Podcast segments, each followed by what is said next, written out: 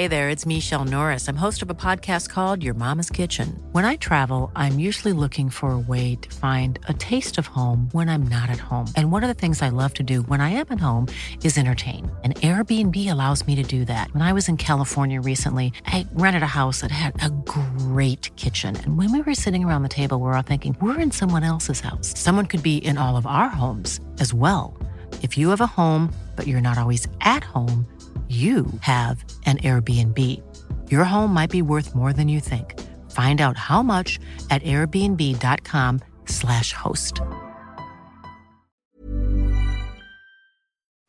Well, this week on the Gegen Pod, I'm jumping into the hosting chair and we'll be joined by an all star cast of Michael Bridges, Mark Schwarzer, and Tommy Oar as we discuss the Men's World Cup, Australia's chances. We'll take a look into our crystal ball and we'll find out what they think about Cristiano Ronaldo's rant, plus the Matildas' recent internationals.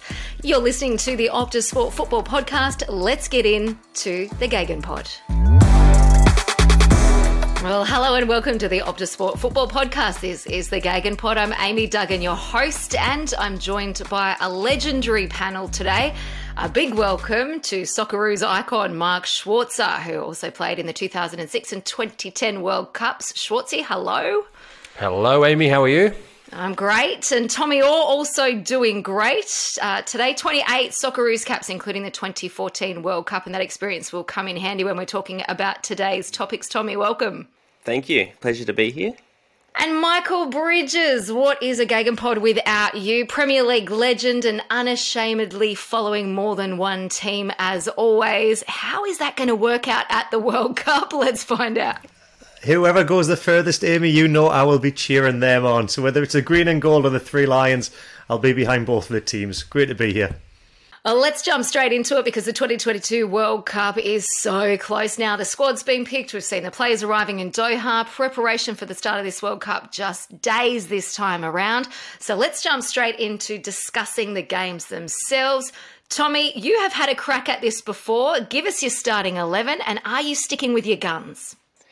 Yeah, I think for the most part, I'm sticking with my guns. I think there's definitely a few big question marks about uh, fitness with a lot of the players as well. So obviously, as the first game kind of comes a bit, comes a bit closer, we'll probably have a bit more answers in that regard. But I think obviously Matty Ryan between the sticks is obviously going to happen, and I think Nathaniel Atkinson has got made the right back position his own, and obviously he's scored in his last game leading into this tournament. So I think he's definitely um, nailed that position down. And I think I would also like to see Kye Rowles and Bailey Wright um, partner each other in the centre centre half. We obviously did so well last time. Tommy, I've got to stop you there, mate. I've got to interrupt with that one because I'm having Harry I'm having Harry Souttar in that centre back position after his performance against Stoke. I watched Bailey Wright in the last two matches. He hasn't played much for Sunderland this season, but his last two games he's made two criminal errors to be fair going in.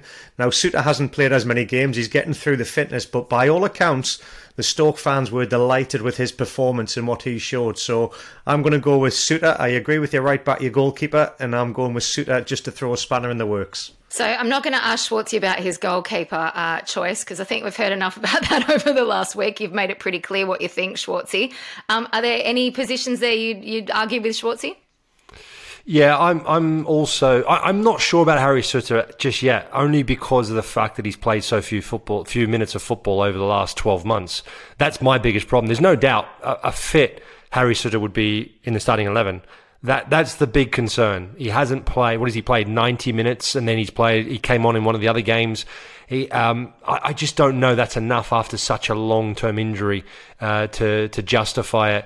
Um, but you know what? The, the other one that I don't. I, I think could be a shout as well as uh, Milos Degenek. I think he could also be one in with a shout. Um, so we'll have to wait and see how that goes. But Harry Souttar fit 100%. At the moment, not sure. Rightio, Tommy, continue. Who's in your mids and up front? Yeah, so I think Aziz Behich will be the left back. I think Joel King obviously hasn't had too much game time lately, and I think everybody's probably in agreement with that one. Um, and I think, yeah, the midfield's where it gets a little bit more interesting because obviously with Hrustic's recent injury and there was a bit of a cloud about whether he would be available for the tournament. So, you know, if he's available for the first game, I think that you have to start him. I think he's one of our most you know naturally gifted players, but um, yeah, there's potential there that if he if he's not up for that one, that maybe Aaron Mooy could play a bit further forward than he often does for the Socceroos as well. So there'll be some interesting dynamics there. But I think the uh, the combination of Mooy, Irvine, and Hrustic, if, if fit, will will probably get the nod. We got the same three as I've got in there. The only one that I would say if Hrustic wasn't fit, you could also that that's the the moment of obviously the change in there. But I've got the same three as yourself, Tommy, in that midfield. Swartzy, happy or changing? I having having seen and met up with uh, Ajdin Hrustic uh, a couple of weeks ago he was very, very confident. Um, he actually was even confident that he may even play a game for for Rotenova before the break, which didn't happen. He was on the bench the last game, um, but I think uh, I think he'll be fit and and hundred percent. I agree with that midfield without a doubt. Yeah, and I think further forward, I think it's also going to get interesting as well. I think um, Awer Mabil probably has his starting spot nailed on after a really strong performance in the in the last friendly game he had against New Zealand, but um, yeah, I think the other position will be interesting as well. Martin Boyle obviously has an injury cloud around him, and I think that if he's fit, he also has to play for sure. I've got Mabil in there, and then I've I've just basically left it open for if we're playing a four three three. I think we've got we've got Duke, um, Cummings, in Maclaren. I, I, just don't, you know, I, I, don't see any problem with whoever you go for, and I agree with you. If uh, if Boyle's fit, then he's got a he's got a go um, player basically. But there's a big cloud because there's somebody just being drafted in. I do believe is it Tilio's come in just as a bit of a backup that late call up. Yeah, that's right. Just as a train on, and I think they have up until 24 hours before that first game to bring him in if yeah. they need to. So there's a bit of time there. Bit of a worrying sign there, though, if they're doing that. But um, like you say, the, the front, the the front players, I don't think we've got any problem there. I'm I'm actually I'm, I'm, I'm enjoying the, the selection dilemma in that front three. It certainly makes it interesting, doesn't it? And in 2018, uh, we only hit the net two times, and both of those were via penalties. So I feel like there's a lot of pressure on those strikers, Schwartzy. There are, um, always are, uh, and rightly so. There should be because they get off too lightly. These strikers, I tell you, don't they, Mister Bridges? Um, but you know what? Uh, it's a tough one, isn't it? You know, because we've got a history of having phenomenal strikers. You know, Viduka, Cahill, uh, and also wide players in Kewell um, up front in the year, many, many, many years ago. Not as prolific, but still very, very good for Australia. Graham, Graham Arnold, David Mitchell, all those, you know, could bring up Frank Farina, of course. There's a lot, a lot of players that played in those more attacking roles. I think we are at a point where we're not also last 2018 we weren't as strong going forward. Um, that is a, a, concern, but it is where we are. We are where we are, and uh, I agree with with the boys in terms of you know Boyle if he's fit, definitely. Uh, Awer surprising get more time uh, at Cádiz uh, in La Liga, but I, I, think he's he's very fit. He's kept himself going. He's worked really really hard, albeit not the game time you'd want. But I think he'll be ready to go um, and raring to go come that first game. Well, there's those thoughts. Tommy, here's a question for you. Who's going to have a breakout World Cup from the Aussie side? Well, I think the one that I'm obviously Garang Kuol's the one that everybody's talking about, and um, yeah, I guess there's a, a, it'll be seen how much of a game time or how much of a role he does play in the tournament. There's obviously question marks around that as well, but for me, I think Kye Rowles is one player I'm really excited about watching in this tournament. Uh, obviously, he's had an injury recently, but he's played his last few games with Hearts, but I think that in the qualifiers to get there, you know, he was a relative unknown to the Australian public, but he dealt with the pressure so well. So, you know, the, the his composure in those games um, makes me think that he won't be overawed by this tournament, and yeah, really looking forward to watching him. Yeah. I think it's a massive opportunity for so many players when you're on the world stage. I mean, you boys have been there, you've experienced it. Everybody is in the shop window to showcase what they're all about, and there's you don't need any more, you know, incentive than doing that. And I'm a big fan of Irvine, uh, Jackson Irvine. I think if he can have a good World Cup, there might be something in there for him as well, because that, you know, that that midfield role, the box to box, breaking up play, being involved, I think he can have an impact um, for Australia. Yeah, and they're going to be doing breaking down a lot of attacks and he's going to be one of the man that's going to be catalyst behind that, especially in that first game against France. He's going to have to help his defensive unit out massively. So I'm I'm wishing him all the best. Can can I go two? Because I've got two actually, and I think.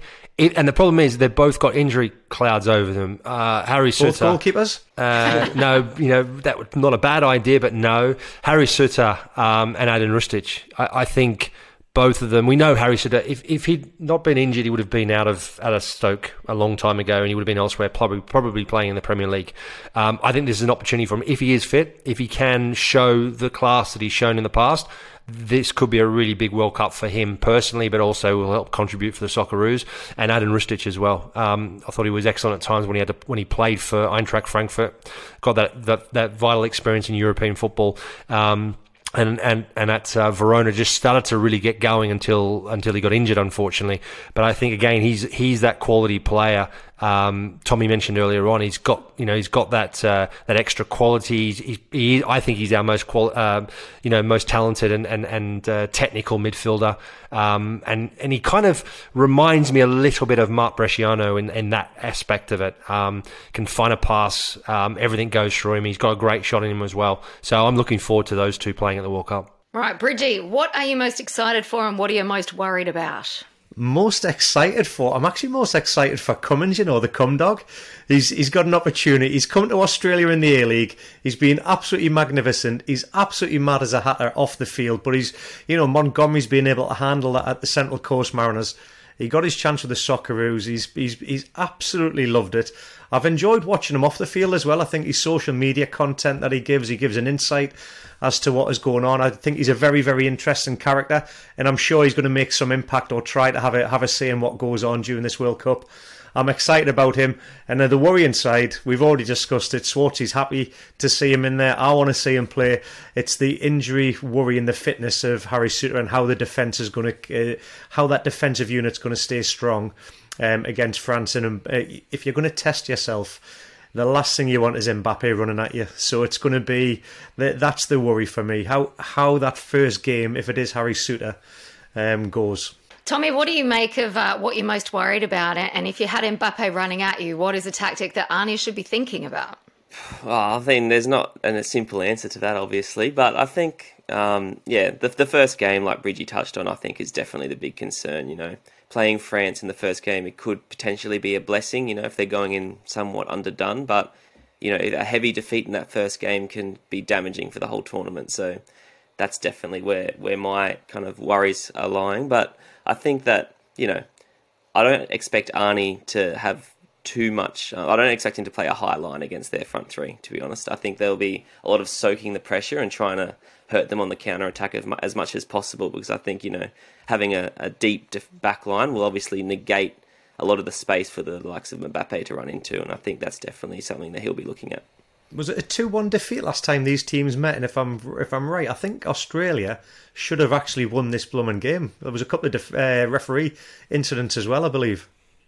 The, the the the second goal, the winning goal for France was, um, I think, it was uh, Paul Pogba's goal was deflected as well, went high over Matty Ryan's head and went in. Um, he he made a he made a difference. Um, and Giroud, that was Giroud, was brought on, and then made a big difference when he when he when he uh, came onto the pitch. And from that moment onwards, basically, didn't miss another game uh, all the way through to the end. So uh, that was a big big moment. That was that was an interesting moment because we, we could have definitely have have got a point out of that, if not possibly even won the game. It was a, an interesting one, and, and it's similar. You know, this time round, we're gonna we're gonna be in a situation where France are not firing on all cylinders. There's obviously question marks over over you know the the temperament of the side at the moment, how the the dynamics are going. Um, you know, Deschamps has he still got uh, that X factor with the players? Has he still got them all on board? Uh, there's been a lot of rumblings going on. I think Paul Pogba not being there has been massive for them. Has been a massive uh, plus because of all the off-field stuff that's going on surrounding him and his brother and, and so on. So I, I think for them that could help them, uh, but there's still a lot of question marks. But look, there's no doubting. the amount, the amazing quality that they possess in their squad, even without someone like Kante in midfield. So, do we? Uh, obviously, we're going to be soaking up the pressure at the back and through the middle. Uh, are we expecting the unexpected, unexpected from Arnie? He's already shocked us, obviously, with um, the Main penalty decision, and then he left out Sainsbury and, and Rogic. Um, does he have any more surprises in store for us? Will he unleash Garang Kuol early? Let's hope he does because he's the one that I want to see set the World Cup. He, he's, you know, he, he, I would. I'm not going to say he's an unknown because we, we know about him. Newcastle United have had a go and, and signed him as well, so he's got some real good media attention over here in the UK as well. And he embraced himself with the fans um, at Newcastle when he went down to the Fulham game. I'm hoping that he gets an opportunity to showcase himself and shine because I had the you know the pleasure of witnessing a young Michael Owen coming through the ranks um, with England uh, and I, I was between me. It was me and Heskey at the time, and Michael came through so quickly, and we were just looking and admiring this kid, going, "Wow, what is this all about?" He was let loose at a World Cup and scored that wonder goal against Argentina, and everybody went, "What the hell have we just witnessed?" I want to see a moment like that because you know Kuol showed that um, when the you know when the All Stars game was against Barcelona as well. He came on, no fear factor, and then he's he's been absolutely brilliant for Central Coast Mariners as well, scoring a worldy goal the other day. So I'm I'm really excited and hoping that he's a, a good plan B. And like Tommy was saying, counter attack, absorb pressure against France. Counter attack is the way to go, and he is a flying machine. He's played 16 top flight games. Don't care. He played Um, 16 more than Michael Owen had. and they've all come off the bench. Um, and look, Daniel Arzani as the example. Look, I'm not I'm not saying the same characters, but there, there, there is a bit of reservation about about what he can do and how much he can have an impact um, on this side. Look, I hope he does. I, I hope he. I mean, I hope he. I hope he has a huge impact, and I hope he has a breakthrough. Uh, it'd be amazing to see.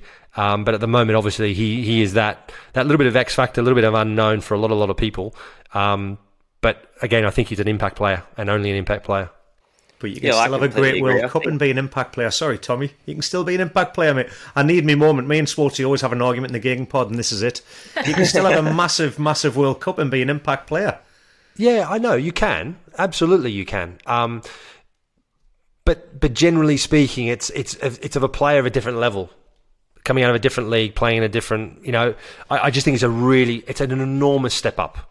It's an enormous step up when you're playing week in week out, let alone when you are a bit part player for your club team. Look, I hope I'm wrong. I hope he turns around and says, "Do you? You are so wrong." Absolutely, but I, I I don't think it's going to necessarily be the case. Look, I hope he comes on and makes a massive difference and, and has a huge impact, um, and we win games because of it.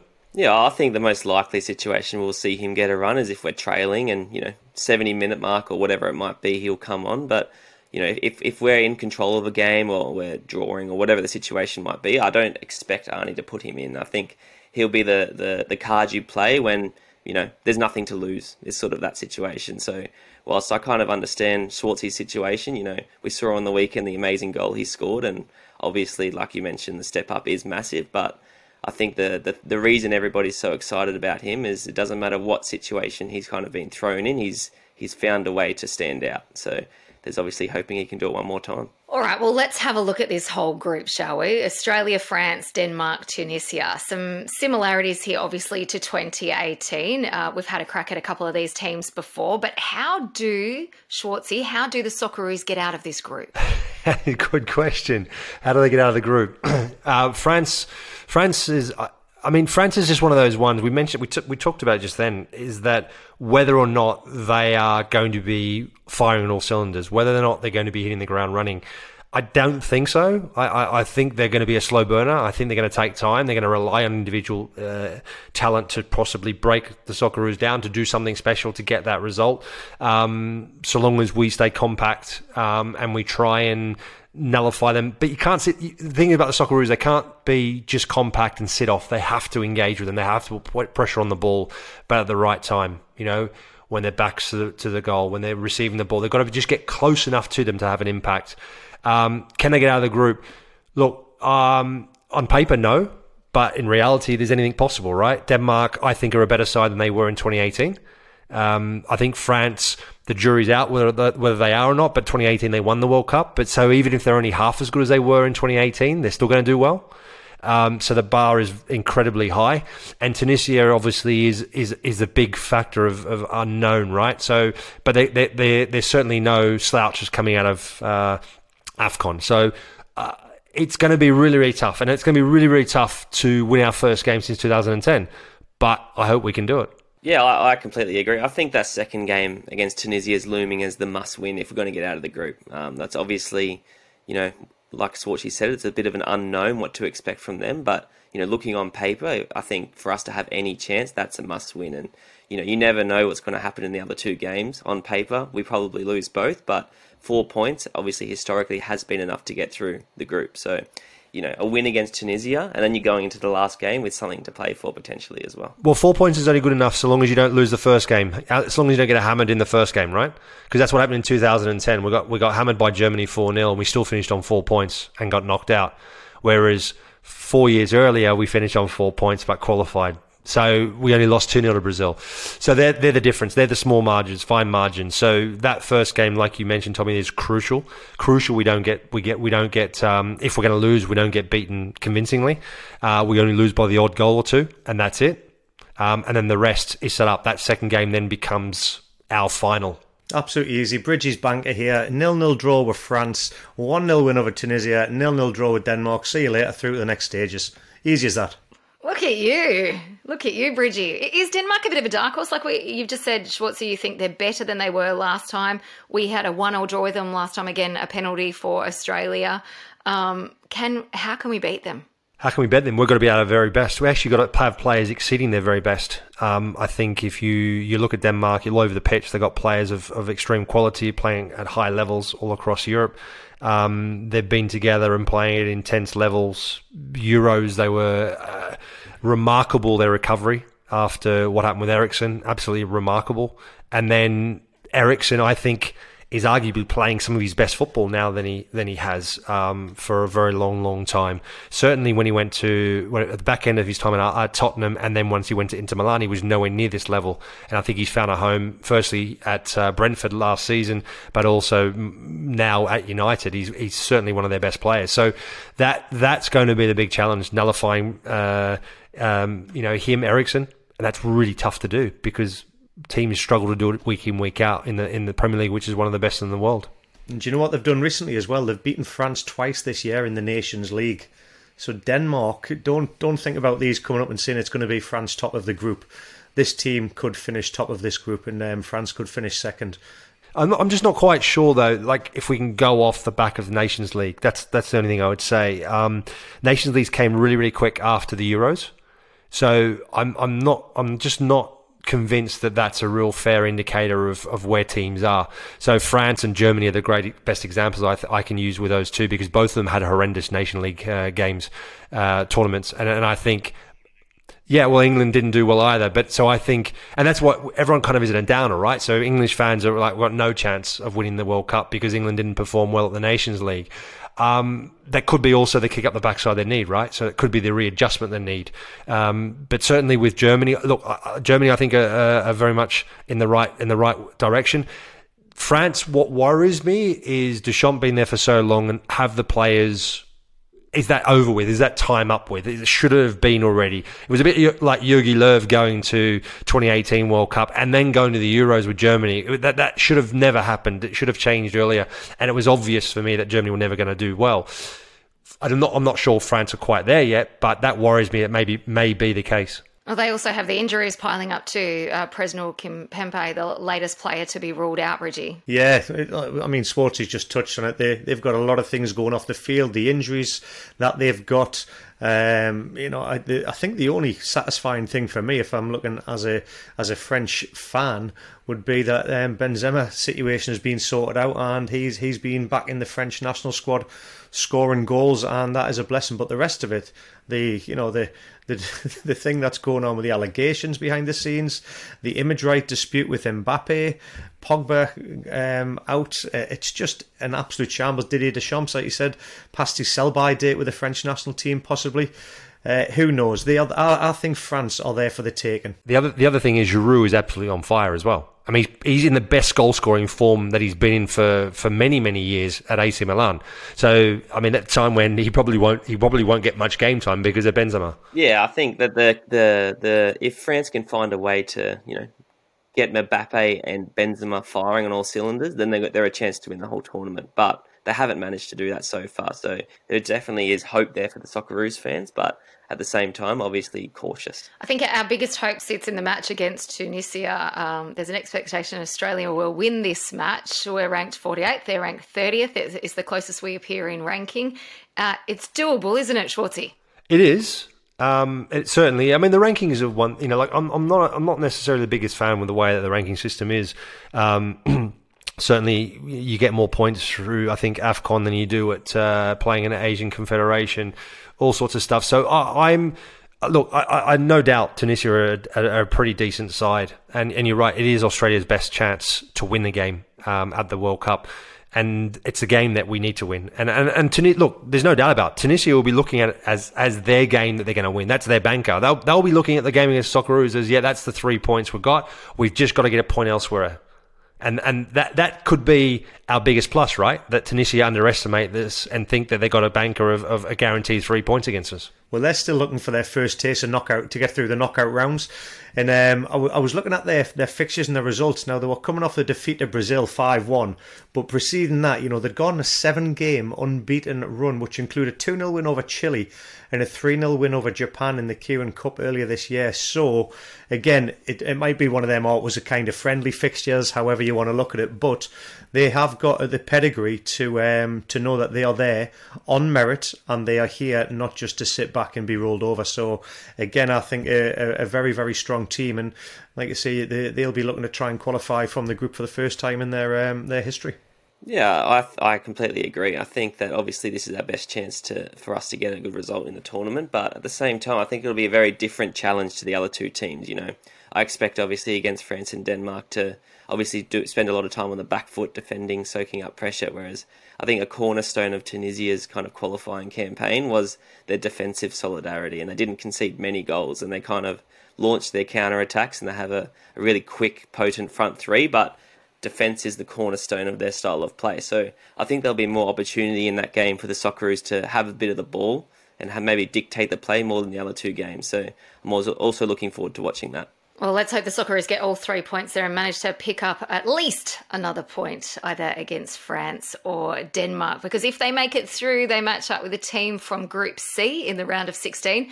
That group includes Argentina, Saudi Arabia, Mexico, and Poland. So, a difficult task, uh, absolutely at hand. Let's talk about some of the other contenders, though, at this World Cup.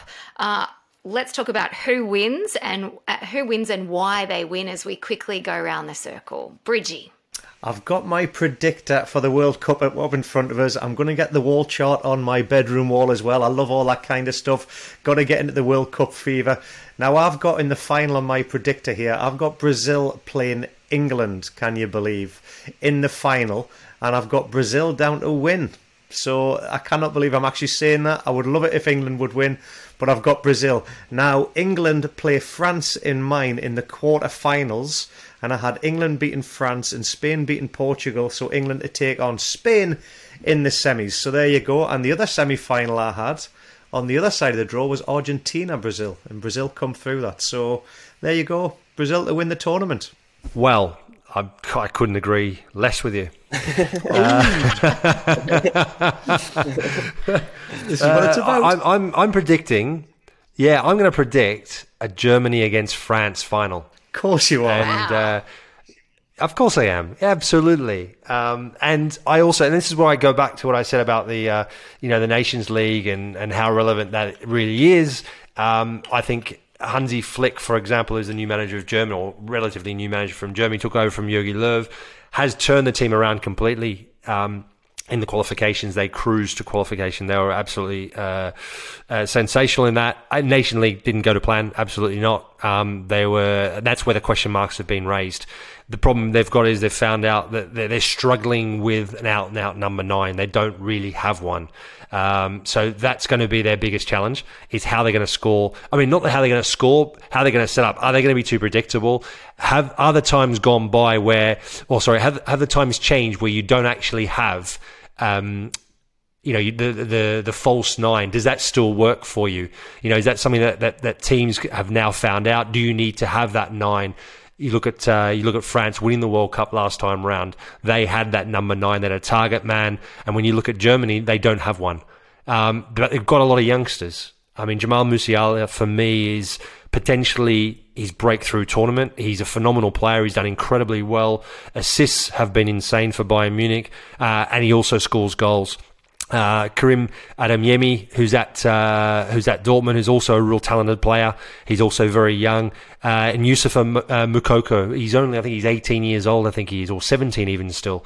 Um, and he's leading the line for Borussia Dortmund. And he's been absolutely sensational. So they could be also a bit of bolters for, for, for Germany. So I, I, fancy Germany. They've got a good they've got a good balance of experience. Neuer, um, Rudiger, you've got uh, Kimmich, Müller in their side. So they've still got a good balance of experience, but they've also got that real youth and, and real talented players coming through.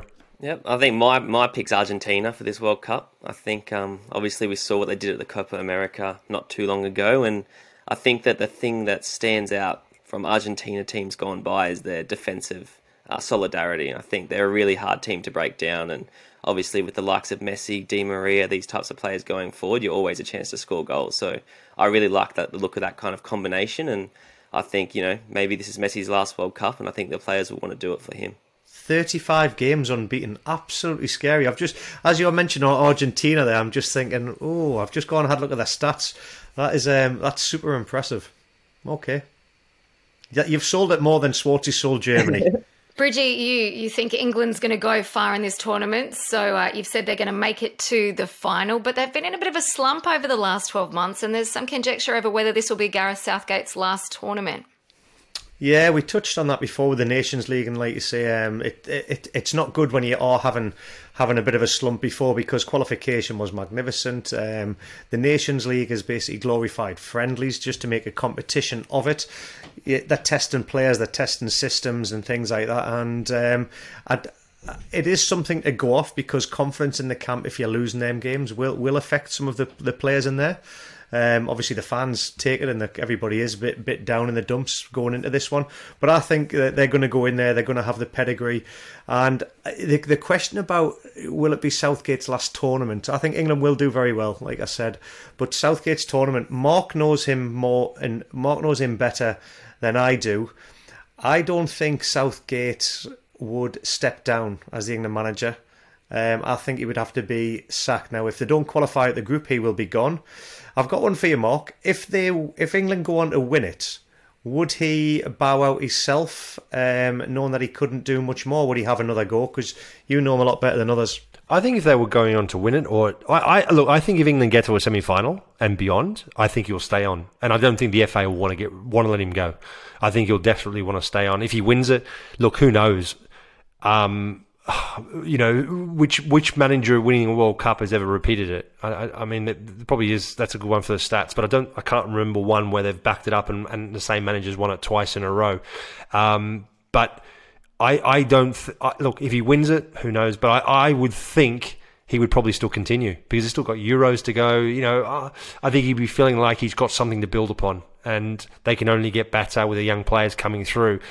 Back to what Bridgie said there, the point about he doesn't think Gareth Southgate would, would step down. I actually think he would. If I have a bad tournament, I, I wouldn't I wouldn't be surprised at all if he stood down, or at least it'll make out as if he stood down, but there'll be some sort of agreement in place.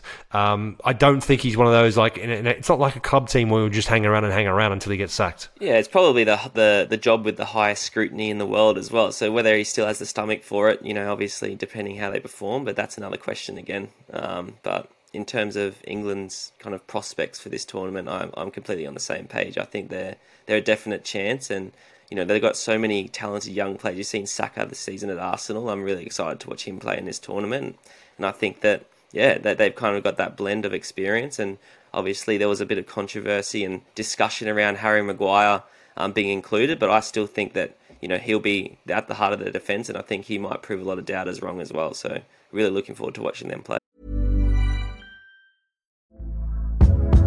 Hey there, it's Michele Norris. I'm host of a podcast called Your Mama's Kitchen. When I travel, I'm usually looking for a way to find a taste of home when I'm not at home. And one of the things I love to do when I am at home is entertain. And Airbnb allows me to do that. When I was in California recently, I rented a house that had a great kitchen. And when we were sitting around the table, we're all thinking, we're in someone else's house. Someone could be in all of our homes as well. If you have a home, but you're not always at home, you have an Airbnb. Your home might be worth more than you think. Find out how much at airbnb.com/slash host.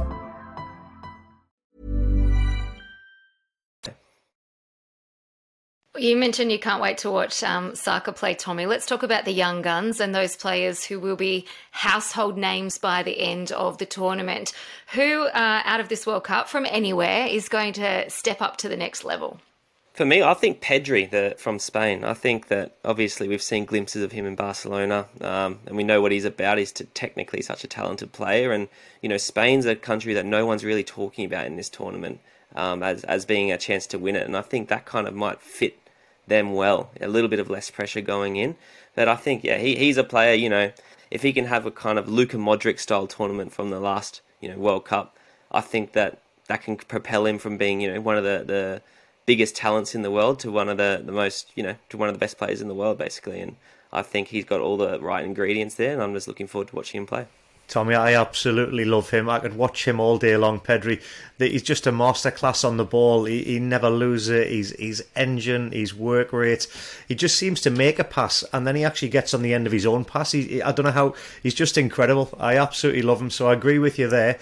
The, um, the one, Jude Bellingham for England, Antony of Brazil, and the, the other one that's a, a standout for me is again another Spaniard, is Gavi. I think he is going to be an, another player that um, is going to do wonders at this World Cup and become a household name.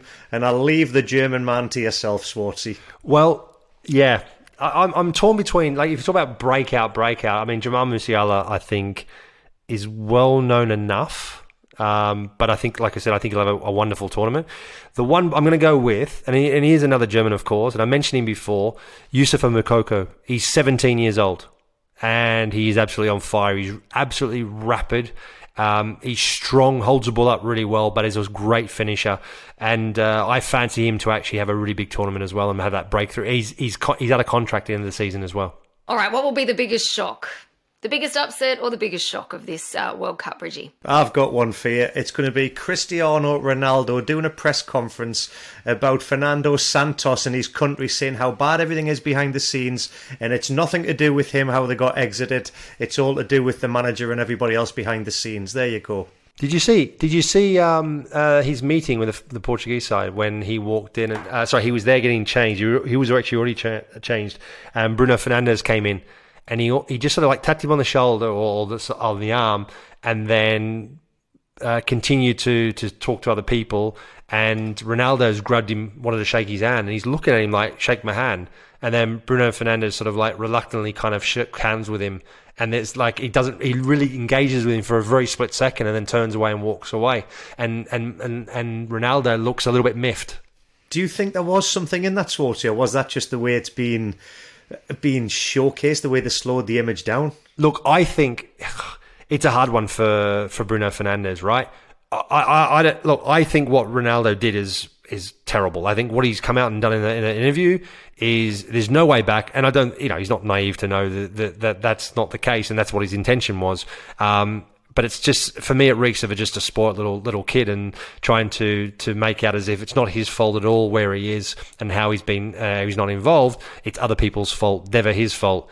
Um, and and I think as a teammate, you wouldn't be happy with someone doing that, surely. As a teammate, you'd be look. I understand you're you're annoyed and everything else, but to do that is wrong. Just be careful and because I, I you'll be trying wrong. to make a name for yourself using his name to make yourself better, like he suggested Gary Neville is. So just be careful, Swarty. Yeah, exactly, exactly. Yeah.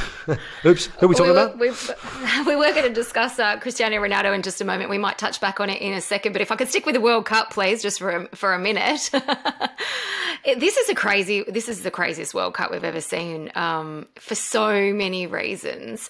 Uh, where it's based, the time it's based, uh, where people are staying, the accommodation, some of the stories we're hearing about who's invited, who's not. Um, how different will it be? In that regard. But also, let's talk about Jackson Irvine and, Australia being one of the first nations to speak out um, about having the World Cup in Qatar. And, and could this change football? Yeah, I think what Jackson and obviously the, all the all the players did through the PFA was fantastic. And you know, we, we didn't wait for any other other country to do it. We kind of um, took the responsibility on, upon ourselves to to yeah make a stand and obviously there's been a lot of discussion around this World Cup for many years now leading into it, and now that it's kind of getting closer, it's all coming to fruition. Um, but yeah, for me, you know, obviously, I think this will be a, a, remembered World Cup um, for maybe. I think there'll be a lot of political stands made and these types of things, and it won't necessarily be for the football. Um, and I think that's definitely why it will stand out. You know, in, in five or six years, people will look back at the Qatar World Cup and think about the off-field things. But at the same time, I think uh, you know people not boycotting, which is obviously being uh, mentioned in the media, why why team's turning up to play. I think that kind of ship sailed. But you know, going to Qatar and using it as a platform to actually make a difference for the for the migrant workers and make the changes that everybody wants to see there is a much more kind of yeah a better option, and I think will produce better outcomes. So, from the political end, I think there's been a lot of criticism, and a lot of discussion around that. But I think that this, what the Socceroos did, and uh, hopefully other teams will follow suit with, is fantastic. I'm just really excited for the matches to start. You know, there's no doubt about the football is going to be magnificent. We're watching the best players in the world. However, like Tommy said, we don't know what is going to go on. What's the crowd situation going to be like? Is there going to be many people there? That are actual fans of the teams that are going to be playing, or are they going to be like as as it's been suggested in the media outlets? Is there people there that are locals that are going to be supporting teams because they've been told to do that? Is there going to be protests going on? We don't know. It's the first time this has happened. Only time will tell. But what I am looking forward to is the amazing football and goals that we are going to see. And the thing about it is, yeah, look, I think what Australia did was uh, admirable and. Uh, without directly criticizing anyone, but trying to create an awareness and support for migrant workers in particular, um, I thought was was was was very tasteful, and I, I don't think it's going to stop. We saw the US just. I think a couple of days ago announced that they're changing the, their crest by adding the uh, LGBT colors to their crest and uh, rather than the single red stripe or the red stripes, they got, the multiple colors, and uh, I think that'll continue to happen throughout all up until the first games of the tournament. And I agree uh, with Tommy. I think there will be ongoing things that will happen. The, the thing that strikes me the most about this World Cup is how controlled everything is. People's entry into the country, um, lacking lacking room, lacking uh, uh, hotels. It's not going to be a World Cup um, that we're used to seeing with just hundreds of thousands of people there because they want to be involved in the the atmosphere and experience it. We're just not going to see that because it's so controlled. And that's the thing that's going to be interesting to see how that plays out and how that affects the atmosphere. Is it going to be a World Cup that is really exciting to be at and feel like a World Cup, or is it going to be something that is just going to feel controlled from day one to the end? Um, so I'll, I'll, let you know next week when I'm well. This in the next couple of days I'll be there, and next week when I speak to you guys again, I'll let you know what it's like and, and how that feeling is on the ground. Uh, but my my general feeling at the moment is everything is incredibly controlled. Yeah, hopefully. Nice you, Fingers Bridgie. crossed. Thank you. That's that's the nicest thing you've ever said to me, Bridgie. Thank you, Michael. All right, I'd like you to get your crystal balls out for me now. And I think we've talked about who you think's going to make it to the final, but we're going to uh, flick through these quite quickly, all four of us, if that's okay. Um, we're going to start with your dark horse, Bridgie. Wales. I think Wales have got a few players that can turn up and uh, excite uh, and entertain and get a result. And they've got players like yeah, Gareth Bale, Ramsey's, Kiefer Moore probably playing in their last World Cup, so I want to leave a stance there. So I'm I'm saying this, you know, they've they've got a hell of a chance to um to, to not to win it, but to show people what they can do and, and go far into the tournament. I'm going to go with Canada. I'm fancying Canada. Um, one big reason is Alfonso Davies up front. Uh, well, sorry, up front, left back. Um, be surprised he plays at left back. Actually, I think he'll probably play left midfield. He'll probably play everywhere because he's that good and that quick. Um, and I think uh, he's going to have a big part to play. And they've got a lot, a lot of talented young players coming through as well. Um, and also, I think he's the only manager, uh, Englishman, who's managed also the, the, the, women's team as well as the men's team uh, at this World Cup. So looking forward to seeing Canada, and I will be at uh, one of their games um, at the tournament as well, which I'm really looking forward to against Belgium. Yeah, for me, it's the Netherlands. Actually, I think that obviously Louis van Gaal back in charge of the Netherlands for the first time in a long time in the World Cup, and obviously all the experience that he brings. But I think you know their defensive uh, lineup, you know, with the likes of De Ligt and uh, yeah, Van Dijk these types of players, I think that they're going to be a team that can maybe surprise a lot of people. And I have gone with Serbia, which I know is way out there, but they have been flying under the radar. I think they've got a few players that can stand up, and uh, I think they're going to be a little bit like Croatia was previously. So I've gone with Serbia. Let's talk about your biggest flops. Uh, you can pick a team or a player. I have gone with France because I do believe they have the propensity to implode. I'm hoping that they flop, and I hope that that benefits Australia. But uh, Bridgie. Belgium for me, um, you know, always promise so much. They're high in the rankings. When it comes to big tournaments, they absolutely flop, and they're going to flop again. Is that a flop though? Like, is it a flop because we're expecting them to flop anyway? Like, really? Because well, they yeah, flopped every other time, like you well, just said. How can, so you, how can you be such a, a, how can you be such a high ranking and, and, and get in? So yeah, they're going to flop again. I'm going to stick with Group F, and I'm going to say Croatia. I think Croatia it flopped from 2018 because they're not going to make the final. Certainly, uh, I just think it's a tournament too far for some of their players, and it's not as good as Luka Modric is and all that. I just don't think Croatia will have, and, and I don't think they'll qualify because I think Belgium and Canada will will finish one two in that group. I'm on the same page as Bridgie. I think this is Belgium's going to disappoint in this tournament. I think that you know the last World Cup that was their chance and they didn't do it, and now obviously a lot of their players are getting on and I still think they have a lot of the lofty expectations, at least, you know, in their own country for sure, surrounding them, but probably without the squad. So the floppiest of flops goes to Belgium. Let's talk about the golden ball, shall we? Bridgie, who's going to win the golden ball? I've gone with Vinicius Junior. I've loved watching him for Real Madrid. I think he can have a fantastic tournament. Everybody wants to see an exciting player. He is up there with the best. He's my pick. Well, I'm not even going to go with a striker. Um, he's an attacking player, well known for his assists, and I've already said that I think he's going to be uh, brilliant. Um, Jamal Musiala, I think he's the one that's going to be player of the tournament. I think he's he's exceptional, and he'll be standout player. Because I said Germany's going to win the tournament, so um, I'm looking at it. I've been speaking to him and I'm trying to get him on board. yeah, for, for me, I've gone with Messi. Obviously, I, I picked Argentina to win it, and I think if they're going to win it, he's the one that's going to have to to lead them the way there. So I've gone with him. A man after my own heart, Tommy. I too have chosen Messi, but it's the romantic in me because I'd like to see him go out uh, with a big bang. Uh, let's talk about banging goals into the back of the net, the golden boot. Uh, Bridgie, I'm going to pick a name that you've already picked in Vinny Jr. Um, I think he's going to. I think that group stage is super important when it comes to scoring goals for the golden boot, and so I've gone there. Uh, Tommy, we're going to start with you on this one. Yeah, I've gone with Messi again. I think obviously boring answer potentially, but I think that um, yeah, I think that he's going to win the Golden Boot. I think like obviously in the qualifying and in the Copa America, he was at the forefront of everything. You know, obviously defensively they're so compact, but you know having the likes of um, you know Di Maria, these types of players on the break, I think that it's all or their whole game plan is going to be about Messi and getting him in positions to score goals. So. Well, I'm to go with Harry, I'm to go with Michael Bridges' love child. Harry Kane. Um, because I think England will go far enough in the tournament, which will enable Harry Kane to score uh, enough goals to be uh, leading goal scorer. Because I, I actually, you know, I think he's a top class player, and I think he's playing well, and it's his tournament. And England are obviously off the radar, not off the radar a little bit, but expectations are not as high from people. I look at their group. I think he'll score a bag full already in his group alone. Um, so yeah, I'm going Harry Kane. I can sleep well tonight, man. Yes, you've made my night. Absolutely brilliant. Um, do you know what it is? I had Harry Kane, but I'm changing it now because we can't have two Harry Kanes. I want to say Mbappe for France then to give Harry the Kane the challenger. I don't want to jinx him. Mbappe, and I'm sorry because I know he's in Australia's group, but I do think he'll get a bag full of goals in the group stages. Well, that will make our that will make our hearts stop, Bridgie, for the next question because if Mbappe scores a bag full of goals, uh, it may have an impact on the next question. That is Australia's final placing at this World Cup. Third in the group. I have them, unfortunately. Take it away, Socceroos boys. no cheerleaders, no cheerleaders here. Tommy, just a giggle from you.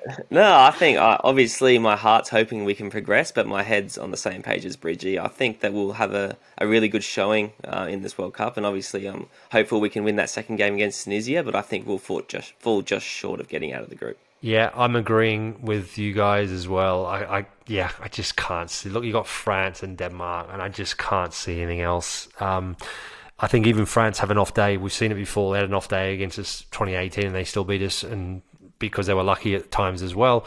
Uh, but you do also earn your own luck. Um, and I think, yeah, I think I'm hoping for a third place and winning our first game. I mentioned it a couple of times tonight. Uh, winning winning our first game since 2010 because we need to get back to winning ways. We can't go we can't go uh, what is it three World Cups without uh, winning a game. Come on, Amy, change the mindset. Forever the optimist. Um, i have got my, I'll have my Socceroos kit on. I'll be banging my drum. I, I, think we're going to scrape through to the round of 16, and uh, we're going to face Argentina and get knocked out. So I'm going for 15th.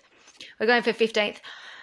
I just I'm hope I'm hoping that France implodes. I know in my head that probably won't happen. So I hope that we beat Denmark um, and Tunisia, and that uh, it finishes France one, us two, and, and I know that that sees us meet Argentina, and I think the journey will end there. So that's my crystal ball. I, I know I'm an optimist. I don't care. We're going to score some goals at this World Cup, but um, I, yeah, that's where I want it. That's where I want it to at least end up. So. All right, let's switch focus now because uh, uh, the World Cup obviously is fast approaching. But in the Premier League, there's been a little bit of news, and we touched on it before with Cristiano Ronaldo this week delivering that extraordinary interview with Piers Morgan where he completely unloaded on uh, my favourite team, Manchester United. I'm not sure if I'm disowning him yet or not. I still have respect for him as a player, but as a teamie, I don't really. Um, have you guys ever seen anything like this before? Toys out of the pram just complete dummy spat. I don't. I I just think it's appalling. I really do. And am I surprised? I'm actually not surprised because I always felt that when Ronaldo, when everything was going well, he's like come across as as you know, been amazing and everything else. But the minute things have started to turn on him a little bit, he's got a little bit nasty, and I just think it's really unprofessional, really poor. Doesn't matter you know, if if you feel that way, you shouldn't be voicing it, or maybe voice it later on. Shouldn't be doing it now.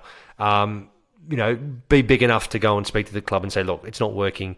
You know, and and do it all properly, do it all the right way. And and, and I think he's let himself down. He's let everyone down. And people who support him now, I, I find it really bizarre. I don't know how many people. I, I've, even Rio Ferdinand has stopped supporting him now. And this is the point, isn't it? Because what is he trying to achieve, Bridgie? It, all this is really doing for me is tarnishing a great legacy. That's exactly what he's done. And uh, you, th- you think what he's done, he, you know, people like Zlatan Ibrahimovic, I still admire them. They, they, they've gone through, and we all at some point come to the end of our career. Some it's through injury early on, some can go on like like Zlatan, like Mark Schwarzer did. You know, they go on to play in their forties. Zlatan and the lads have done it gracefully. They know that they've become bit part players and they can still make an impact. But when you're not getting picked, and Ronaldo this season walking off down the tunnel, it is certain things you're meant to be setting examples and being role models. And I think that they've not only have they let that side of them down, but then to come out and do an interview where you you're slagging off the, the teammates, ex players that have been legends at that football club uh, everything about it, it just stinks for me. And what it stinks of is him, a desperate man who's trying to force a move through to get what he wants in January after the World Cup because he's done it at the, the time when there's a break. And I wouldn't be surprised if we see him in the MLS. I don't think there's many Champions League clubs will take him. I think he could be going to America for the start of the season next year, and he's just wanting to get sacked and get terminated because that's the only thing that I can think about. And the other strange thing for me was why he did it with Piers Morgan and not Oprah Winfrey? That really let me down. I, I, what I don't understand is like if he wants to go, he doesn't have to do that. I'm, I'm sure if he'd gone behind the, behind the scenes and gone to the club and said, "Look, I want out. It's not happening. It's not working. It's better for you, better for me. Let let's just go." and instead he has to come out and, and, and, and basically you know just have a complete rant and a dummy spit and look the platform he's doing it on as well let's not even go there it's just it, it, the whole thing just is for me it's like it's weak and it's unprofessional um, and it's it's it's. I think it's I think it's embarrassing. Actually, Uh, it- I, like I, I can't even. you're I can't watch on. it. It's It- it- embarrassing. it is embarrassing, and I think every Manchester United player at that football club will be absolutely disgusting what he's done. Yeah, it's extremely selfish, and I mean, the, obviously, football aside, is everybody knows what he's done in his career, and it's been amazing. But I think he's always been a player for himself, and I think that's the most evident thing here as well. the thing about it as well is you've got to think about this guy is an absolute global legend, like he's an icon, right? And and Manchester United was a coming home. He uh, owes everything to Manchester United. That's where it all began. He knows how many like millions of Manchester United fans. If you just talk about Manchester United itself, if he really cared about the club and knew how much, and he knows how many how much Man United fans idolize him to come out and, and badmouth the club like he has and behave like he has, that's just completely thrown it all in their face and completely disrespected the club. And it just shows you he doesn't care. All he cares about is himself. It's just a really, really selfish and and uh, ugly, ugly interview. Well, cute Amy, the Man United fan. Yeah, thanks. Because I, I think what it's done for me actually is show what a great role model he's not uh, to the next generation coming through. and, to my kids who also absolutely idolize him, I, I don't want them to see this and I don't really want to talk about with them because I don't think um, it's becoming of any professional footballer to be behaving like that. Uh, speaking of that, Manchester United sitting fifth on the table, uh, leading the way at this World Cup break is Arsenal, five points clear at the top uh, after their two poor, uh, two goal win over Wolves, um, Man City, and I can't believe I'm saying this, Bridgie, Newcastle in third, Tottenham fourth. Are we going to see just quickly Arsenal stay there for the rest of the season, Schwartzy? I think there's a chance, you know. Um, people keep saying it like they're only, you know, they're only an injury away. Of course, a lot of teams are only an injury away. Obviously, Man City are probably not.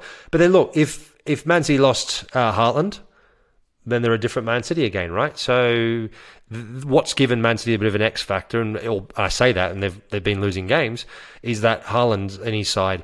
Um, Arsenal, com- unbelievable team morale. The way that Arteta's got this group of players playing, he's got rid of all the bad eggs he wanted to get rid of. He's brought in some other players. Saliba's been excellent. Ødegaard as captain's been brilliant. Zinchenko's been amazing for them.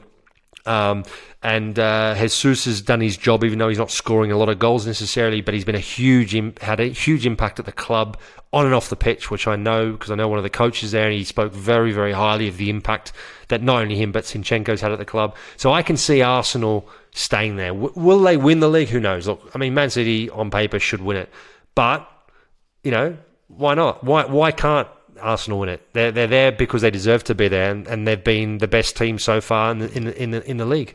Very exciting. I'm loving it that the Premier League is not just seeing Man City and Liverpool running away with it and them challenging. We've got a new contender in town in Arsenal. They've been brilliant, like Swartzy said.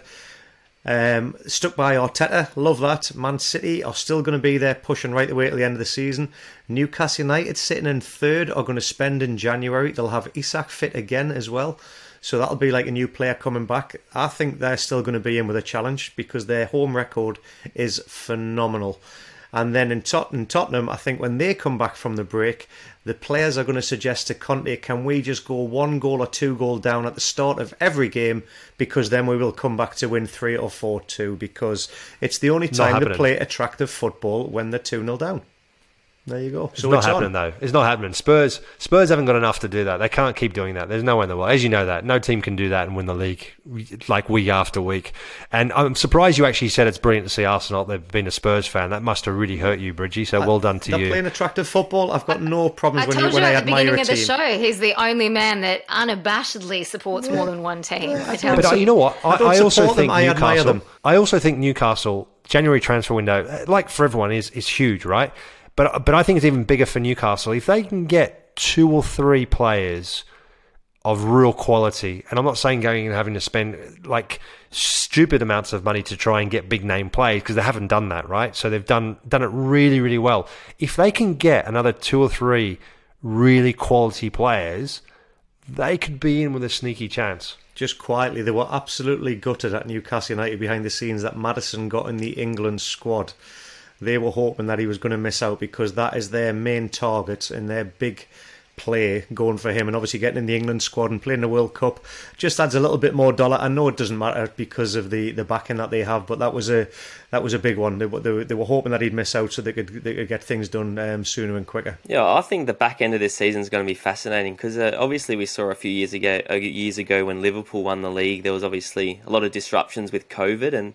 I think obviously for completely different reasons, but I think the second half of this season is going to be similar. It's going to be it's almost like starting again, which is quite unique. And I think that my concern for Arsenal is they've obviously had a lot of players. They're going to have a lot of players playing in the World Cup and players potentially going very far in the World Cup.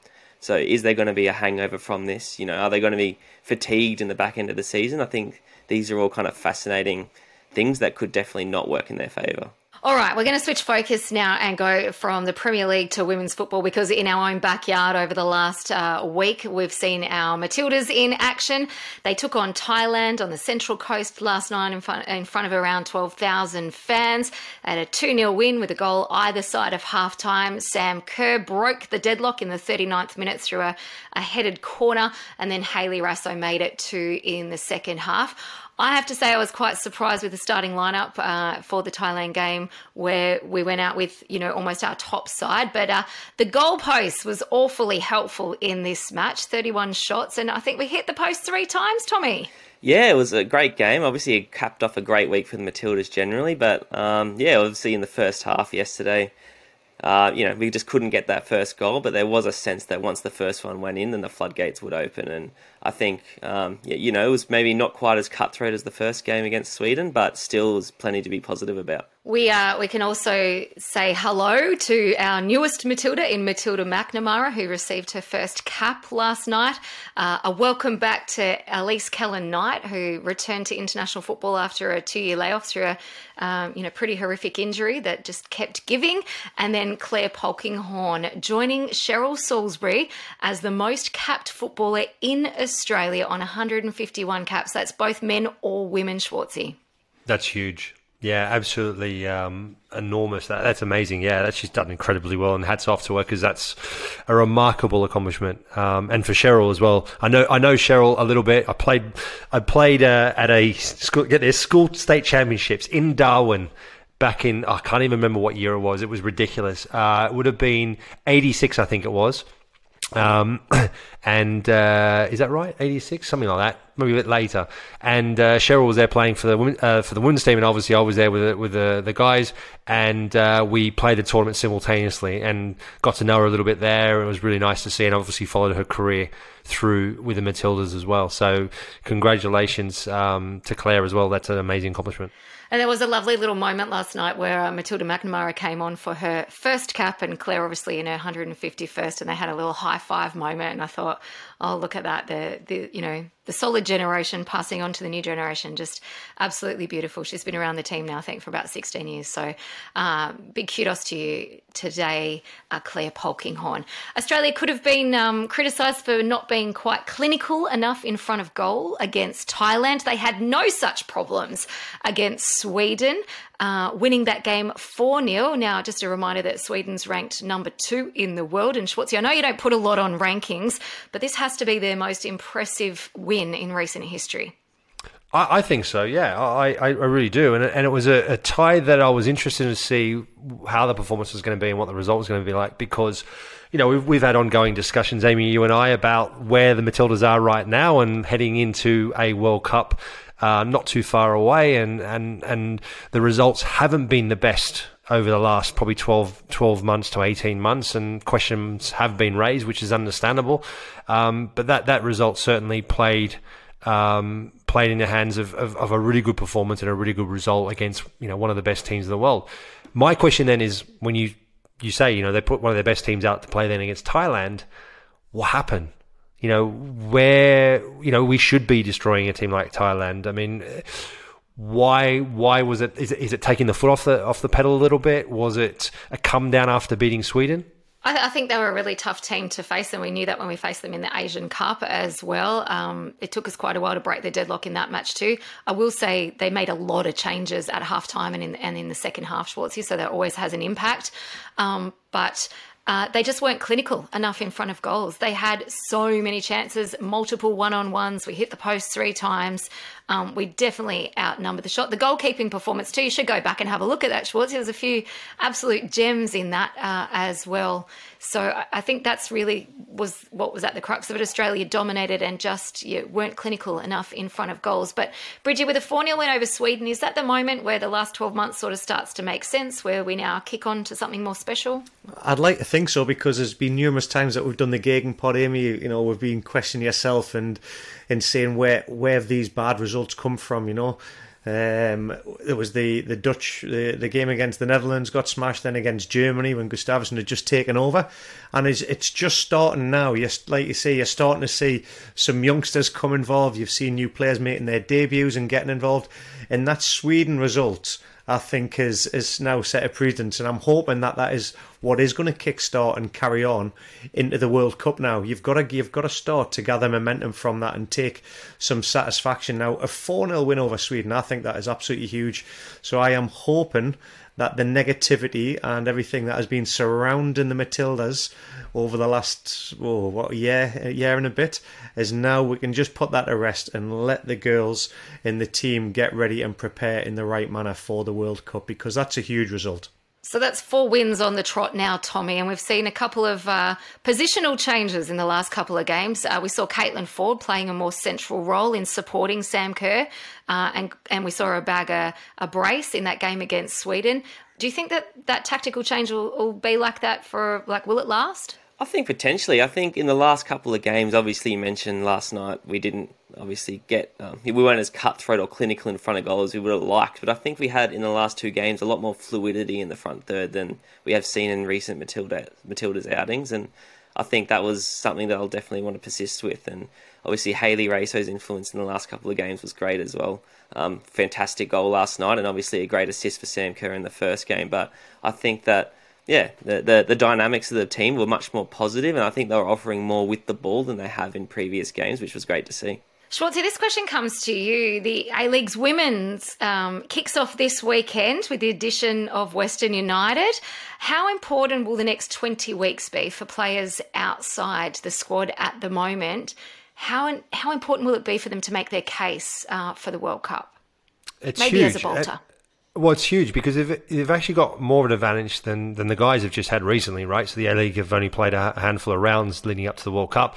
So the guys found it more difficult to try and find any sort of consistency run of games to try and fight their way into the World Cup squad. So whereas whereas the, the women's league kicking off now um, with 20 weeks of, of rounds, plenty of time to to really find some form and to get some consistency under their belt. And I think that's certainly going to help players. Um, get into a good run of form, but also come into the mind of uh, of, of, the national team manager uh, in Gustavsson, and and and and possibly you know have him second guess about players and positions and whether there's something a little bit different, a little bit of X factor that maybe he hasn't quite got at the moment, or someone who's maybe a bit raw, rough around the edges, like we've got with you know Kuol in, in, in the in the men's now at the World Cup, uh, to see whether that would be the same with the Matildas. Yeah, I completely agree. I think it'll be fascinating to see. Um, yeah, obviously a longer uh, A League women's season this year, and I think that ties in and is ideal prep, obviously, for our domestic players as well. So, um, yeah, like Schwartzy just touched on, it'll be interesting to see if there's any bolters that can make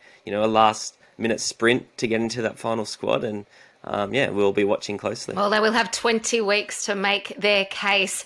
That is it for the Gegen Pod today. Thank you to our guest, Michael Bridges. Great to have you with us. You're on the England bus, the Aussie bus, uh, what other bus? The Brazilian bus, a whole lot for the Men's World Cup. Good luck with that. Um, Schwartzy, thank you so much for your company. Enjoy your time over in Doha and Qatar.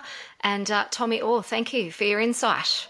There's still live and exclusive football on Optus Sport as the WSL continues through the Men's World Cup. You can watch Sunday morning at 2 a.m. as Everton host Manchester City, and then don't miss Arsenal, including our Matilda Stars, hosting Manchester United from 4:30 a.m. You can also watch Sam Kerr's Chelsea play from midnight Australian Eastern Daylight Saving Time on Monday as the Blues take on Tottenham. I'm pretty sure that'll be a one-sided affair.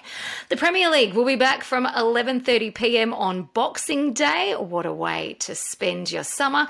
And the Gegen Pod is running daily during the World Cup, so make sure you subscribe wherever you get your podcasts and remember to rate us 5 stars while you're there. We will be back on the opening day and as I mentioned, every day of the World Cup. So let's get this festival of football started. On behalf of Mark Schwarzer, Tommy Oar and Michael Bridges, I've been your host today, Amy Duggan. Thanks for listening to the Optus Sport Football Podcast. This was the Gegen Pod.